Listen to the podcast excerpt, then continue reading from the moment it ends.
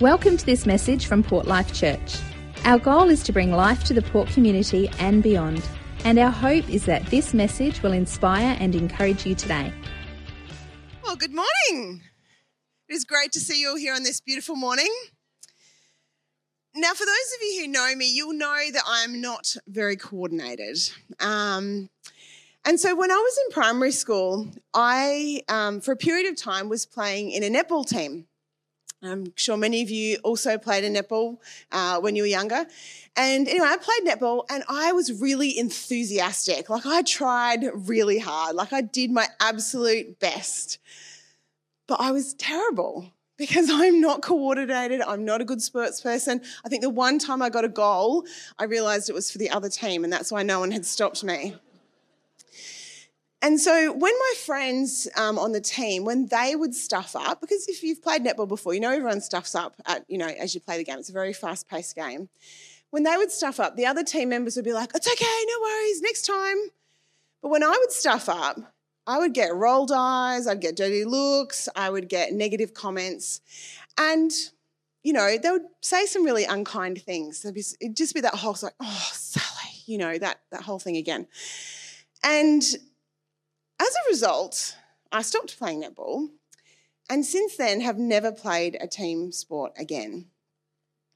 That's the key for you to all go, oh, poor thing. Now, this is not a big deal for me. I'm not a sporty person. It is not a joy in my life. Like, I do other activity thingies, like, you know, I'll do tennis or I'll swim or I'll walk, things where it's not a team, where I'm not letting anyone down. And I quite enjoy those things because I can still do my best and be enthusiastic and try and fail, but it's okay because I'm not, not affecting anyone else. But it's interesting to me that something that happened 30 years ago with a group of young girls still impacts my choices and decisions today. And it still impacts the way that I view team sport. Now, to me, this is a very minor thing. It's really not a big deal. But for many of you here today, you've had something similar but worse. You've also had people speak words into your life or do things and say things, and those things are still impacting you today. Would that be true? Like that that's something I think for all of us, if we look back over our lives, things that have happened in our childhood or our teen years or even our early adulthood can still be affecting us today. Maybe it's things like physical, sexual, or emotional abuse or neglect in your childhood. Maybe bullying in school or in your workplace. Maybe a toxic relationship that you've had as an adult. And I think those things that have happened to you can kind of be like an open wound, something that has festered and something that is like infected and something that's never really ever got better something that is still impacting your choices and decisions and the way that you view yourself today. And if that's you today, if as I'm saying these words you can identify with them, then I want to encourage you. And I want to help you to understand how you can get free from your past. The Bible tells us that when someone becomes a new becomes a Christian, and by that I mean they repent of their sins, they they believe in God, they believe that Jesus is the Son of God, that He came to die for us, and they ask Him to forgive them for their sins. When they do that, the Bible tells us our sins are forgiven, we are born again, and we are given a new life. In 2 Corinthians 5:17 it says anyone who belongs to Christ has become a new person. The old life is gone and a new life has begun. It tells us in Ephesians chapter 1 that Jesus came to set us free. It says, He, that's God, is so rich in kindness and grace that He purchased our freedom with the blood of His Son and forgave our sins. Galatians 5:1 says, Christ has truly set us free. Now make sure you stay free. So these are really awesome scriptures that tell us about how God wants to transform our life, give us a new life, and set us free. He doesn't want us to live in bondage to our past. He doesn't want us to be held back by our past. He doesn't want that to be continuing to affect us today. Which is great news that that's what God wants to do for us. But what if today you're a Christian, you have repented, you've asked Jesus to be your Lord, You've been forgiven, born again, and you still don't feel free. What happens if what has happened in the past is still hurting you today? Well, I want to give you an example from the Bible of someone who I think can really help us in this situation. And it's a story that many of you would be familiar with, and it's the story of Joseph. And I don't have time to go through it all in detail today, but you can read about it in Genesis chapter 37 um, through to 47. But I mean, if you talk about a horrible childhood, Joseph had a horrible childhood. He had a terrible, terrible time as a kid. Um, he, his father Jacob had 12 sons. The first 10, his 10 older brothers, were all from different mothers, and then he had a younger brother who was the same mother as him. Now, one good thing in his life, he was his dad's favourite. So, Joseph 37, verse 4, it says, When his brothers saw that their father loved him more than any of them, they hated him and could not speak a kind word to him. I would imagine what it would be like to have 10 older brothers that are all joined in their hatred of you. They all hate you and they can't say a kind word to him. They're so jealous of him. So anything that they say to him is negative. I mean, I've seen siblings and I have grown up with siblings, and even when we love each other, we can say some really horrible things to each other. Imagine having 10 older brothers that all hate you and all jealous of you. And in fact, they hated him so much that when he was 17, they decided to kill him. That was their plan. At the last minute, they decided to sell him to slave traders who took him to Egypt, where he was sold as a slave to a guy named Potiphar, who was the captain of the king's guard. Now, he was there for a while, and I mean, I don't know about you. If I was um, the favored son of Jacob, who was a wealthy man, and I'd been sold into slavery, then I think I would have tried to plead my case. I would have said, I shouldn't be a slave. You can't force me to do this. And I would have, you know, sat in my corner and sulked and said, You can't make me work in the fields and work for long hours. But Joseph didn't do that. It tells us that he worked hard at what he did. He did the best that he could. And he ended up becoming um, so well appreciated by Potiphar that he put him in charge over his entire household. Then Potiphar's wife, thinks, hmm, he's nice. And she tries to sleep with him. And when he refuses, she lies and says that he tried to rape her, and she gets him thrown in prison. No trial, nothing, just straight thrown in prison, and it would not have been a nice prison. So basically, here's this guy who had 10 older brothers who hated him so much that they tried to kill him. Then he gets made to be a slave. He works really hard and then he gets accused unfairly just because he actually did the right thing and said no. He gets accused and gets thrown into prison.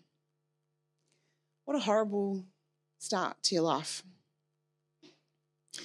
And yet, in where this part of the story is told is in Genesis chapter 39. And in that chapter, there are four times when it says, The Lord was with Joseph. The Lord was with Joseph. The Lord was with Joseph. And three times it also says helping him succeed. So we can see that in Genesis chapter 39, verse 3. The Lord was with Joseph, giving him success in everything that he did. So even at his absolute worst time, Joseph knew that God was with him. And he said, And God is here helping me succeed. Even in this worst situation, God is on my side and he's helping me. So he worked hard in prison as well, and he got put in charge of all the other prisoners. Then the king's cupbearer got thrown into prison and had a dream that he couldn't understand. So Joseph interpreted it for him. And after he interpreted it, he said to the cupbearer, When you get restored to working for the king again, it says in Genesis 40, verse 14, please remember me and do me a favor when things go well for you. Mention me to Pharaoh that he might let me out of this place. For I was kidnapped from my homeland, the land of the Hebrews, and now I'm here in prison, but I did nothing to deserve it. But even though he's helped the cupbearer, the cupbearer forgets all about him. Then, two years later, a whole two years later, he has to wait. Pharaoh has dreams that he can't interpret. And the cupbearer finally goes, oh, that's right. I remember this dude that helped me. Um, and so he says, get Joseph to come and interpret your dreams. Joseph comes and he says, Pharaoh, your dreams are telling you that um, this nation of Egypt is going to have seven years of plenty, And not just Egypt, but the regions all around have seven years of plenty, and then we're going to have seven years of famine. So, really, what you should do is get someone um, put them in charge and make sure that they collect grain and food during the seven years of plenty so that during the seven years of famine, we have enough to eat. Pharaoh goes, Wow, that's a really good idea. I think you should be the man to do that. And so Joseph, in a day, goes from being a slave who was in prison to being the second in command of all of Egypt. When that happens, he's 30.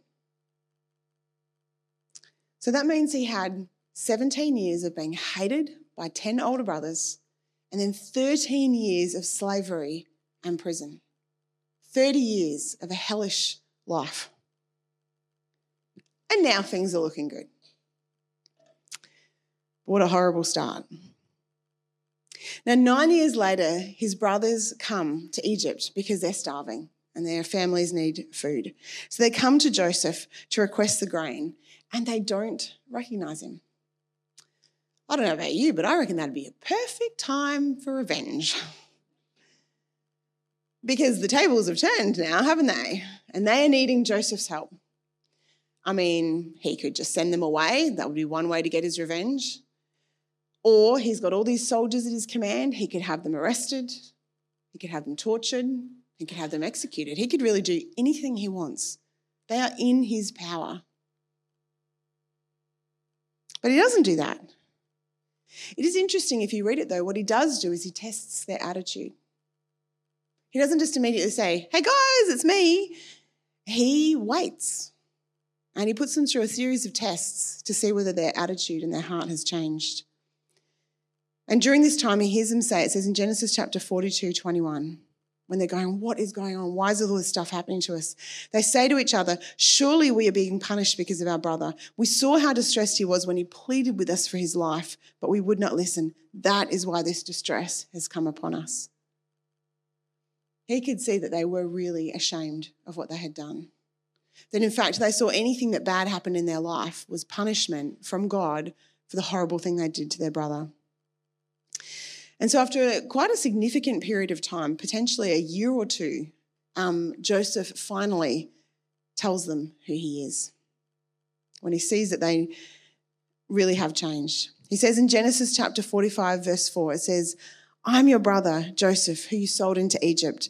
And now do not be distressed and don't be angry with yourselves for selling me here, because it was to save lives that God sent me ahead of you. Then he threw his arms around his brother Benjamin and wept and Benjamin embraced him, weeping. Then he kissed all his brothers and wept over them. And afterwards, his brothers talked to him. How amazing is that, that he tells them? And then he weeps and he kisses and he hugs them. And then they talk with him. I love that last sentence. Afterwards, his brothers talked with him. Like they've gone from he's the governor to now we are back to being brothers. We can talk to you like our brother. Their relationship is restored. He invites his brothers and his father to come and live with him in Egypt where he can look after them. And after that, Joseph continues to live a successful life as the governor of Egypt until the day he dies.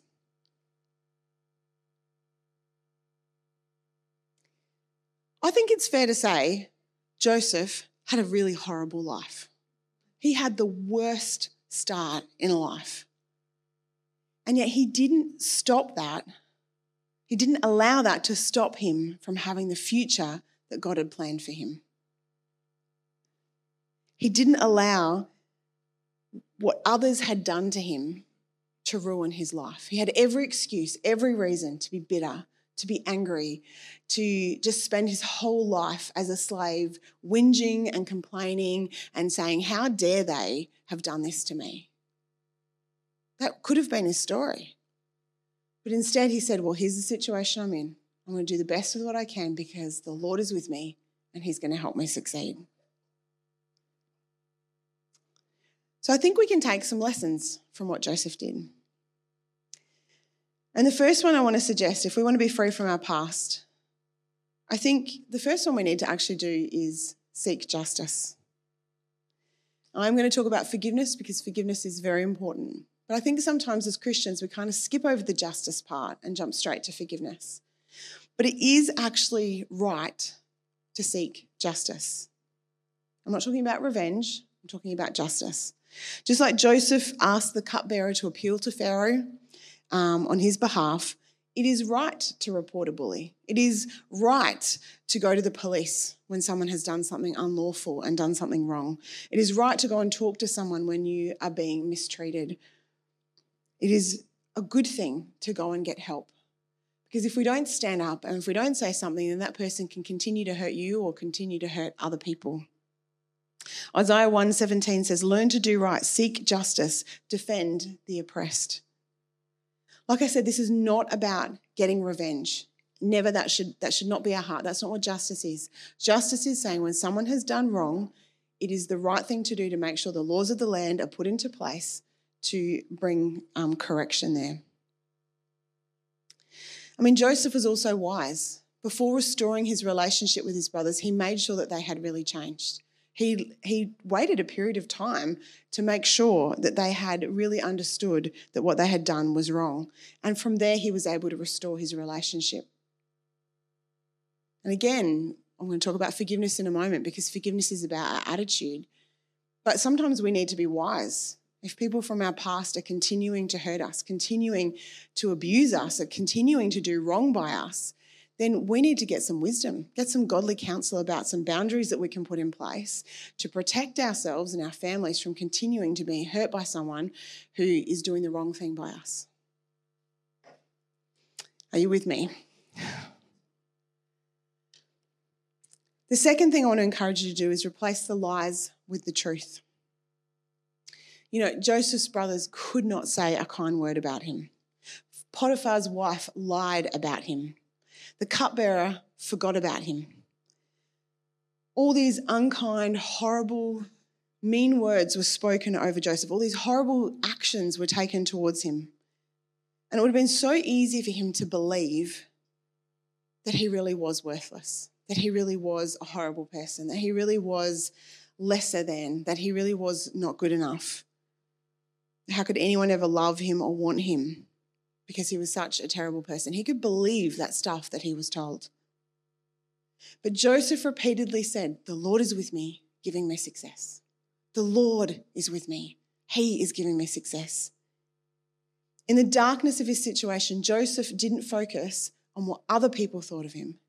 He focused on what God thought of him. Can I say that again? That in the darkness of his situation, he didn't focus on what other people thought of him, he focused on what God thought of him. Some of you sitting here today have had people speak horrible words over your life and have done horrible things to you and have made you think that you are not worthless. Sorry, that you are worthless, that you are not important, and that you are not lovable. Can I say today, these are lies. These are lies. That is not the truth. And how do we break a lie? How do we deal with a lie? Well, what we do is we expose it to the truth because the truth always beats a lie. The Bible is full of God's truth. And, you know, we say this every week when we preach. We encourage people to read their Bibles because it is full of truth, it is full of light. And so, when you've got those lies in your head from what people have said to you before, we need to expose it to the truth. We need to be reading the Word of God and getting that truth into us so that we can see that those things are lies. One great strategy is to identify the lie, to work out what is it that you've been told? What is it that's that voice in your head saying? That you are not loved or you are not worthy or whatever it is. Identify what that lie is and then find a scripture that speaks the truth over that situation. If you struggle to find a scripture, come and see me or Pete or Josh or one of us would be able to love to help you find a scripture that's going to help you speak the truth into that situation. And so when you have that scripture, you can learn it, you can put it on post-it notes, you can put it in your phone, you can put it anywhere you like. And then when you hear that lie, repeat the truth. For example, if you feel worthless, I think Ephesians chapter 2, verse 10 is great. It says, We are God's masterpiece, not his accident, not his mistake, not his thing where he went, Oh, that'll do, that's good enough. He looks at us and he says, You are my masterpiece. I created you anew in Christ Jesus so that you can do the good things I planned for you long ago. If you think no one could ever love you, read Ephesians chapter 4, verse 2, verse 4, which says that God is so rich in mercy and he loved us so much that even though we were dead because of our sins, even though we were a sinner, even though we have done so many wrong things, he gave his life for us when he raised Christ from the dead. And you know, sometimes we can think, well, yeah, God has to love us, but it doesn't mean he likes me. Well, if you think he could, no one could ever like you, look at Zephaniah chapter 3, verse 17. It says, The Lord your God will take delight in you. Delights in us. He has joy when he sees us. He doesn't just love us, he likes us and he wants to be with us and have that relationship with us. If you think no one could ever value you, 1 John 3 1 says, See how much, very much, our Father loves us, for he calls us his children, and that is what we are. We are children of the Most High God, the King of all kings, and he loves us as we love our own children. The third step I want to encourage you on is forgiving, asking God to help you forgive, because forgiving is very hard. And Joseph forgave his brothers, and he forgave them not just for that one act of selling him into slavery, but he forgave them for their years of abuse. He forgave them for all the consequences that came from being sold into slavery. Ephesians 4:31 to 32 says, "Get rid of all bitterness, rage, anger, harsh words and slander, as well as all types of evil behavior. Instead be kind to each other, tender-hearted, forgiving one another, just as God through Christ has forgiven you." You know, we all know the Bible says to forgive, but I find it very hard to do. I find it extremely difficult to do, and I can really only do it with God's help. I know barriers for forgiveness for me, and I know this is true for other people too, is that you think, well, they don't deserve my forgiveness. Or they haven't even apologized, so why should I forgive? But we forgive not because someone deserves it or because they've apologized. We forgive because God forgave us. And because if we don't forgive, then we end up carrying that burden of unforgiveness and bitterness. And that ends up hurting us even more. When we forgive, we are set free from that. Now, my experience, forgiveness, like I said, I find it hard to do, even sometimes really minor things. In fact, that's probably what upsets me the most is you sort of can understand with a big thing that it could take a while to forgive. But when it's those little things, I just hold on to unforgiveness and get, you know, really offended at that person for an extended period of time. Um, you know, I find it quite hard to do. And I have found that for me, forgiveness is a process. It's not something I can just do, oh, I forgive someone and it's done. Generally, it takes me time. And often I have to actually pray first God, I don't even want to forgive this person. Help me to even want to forgive them. And sometimes I have to pray that for a little while before I actually get to the point of going, okay, God, I do want to forgive them. Please help me to forgive. And then when I get to a point of going, okay, He's helping me. I do want to forgive it. Then I have to say the words out loud and say, you know, God, I forgive them for saying XYZ or doing ABC, whatever it is. But I often find I don't say it like that. It's more like, oh, God, fine, forgive them. I forgive them, you know. And you're sort of saying it through gritted teeth, but you just keep saying it. And saying it out loud is powerful. You keep saying it until you actually mean it. And then when you actually mean it, it's the best feeling in the world when you're like, oh, I've forgiven them. That weight's lifted off your shoulders. But in my experience, often the next day, that anger and that offense comes back. Someone will say something or do something or something will remind me of it. And I'm like, oh, I'm still so annoyed at that person. And you're like, I thought I forgave them. I thought I've dealt with that. And then you have to go through that process again. Oh, God, help me to forgive them. Oh, God, I do forgive them. I forgive them for that. Oh, you know, and you, you keep saying it until you mean it. And then, oh, the weight is gone. And then a couple of days later, you're like, oh, that person again. And you feel that frustration again. But what I tend to find is when I do this, that the time it takes to me to feel that offense and that anger or that hurt again is greater each time. And each time it's quicker and easier for me to forgive. Until I finally get to a point where I'm like, do you know what? I think I actually have legitimately forgiven them for that. I haven't felt that anger or that frustration uh, or that hurt anymore. When it comes up in my mind, I'm able to quickly go, you know what? I've forgiven them for that, and I'm able to move on.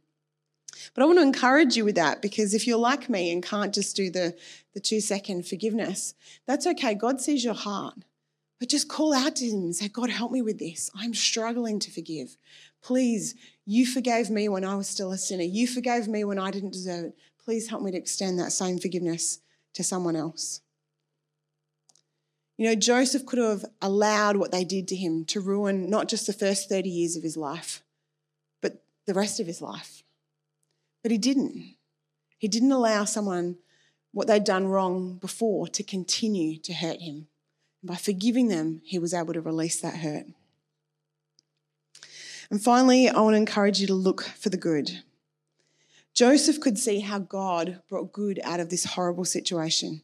In Genesis chapter 45, verse 5, he said to his brothers, It was to save lives that God sent me ahead of you. Now, I want to be really clear here. He's not saying, well, God was like, hmm, how can I help them with the famine that's coming up? I know I'm going to get this boy to be so hated by his brothers that they sell him into slavery, and then I'm going to make sure, you know, like that's not God's heart. God is a loving God. He did not make this happen.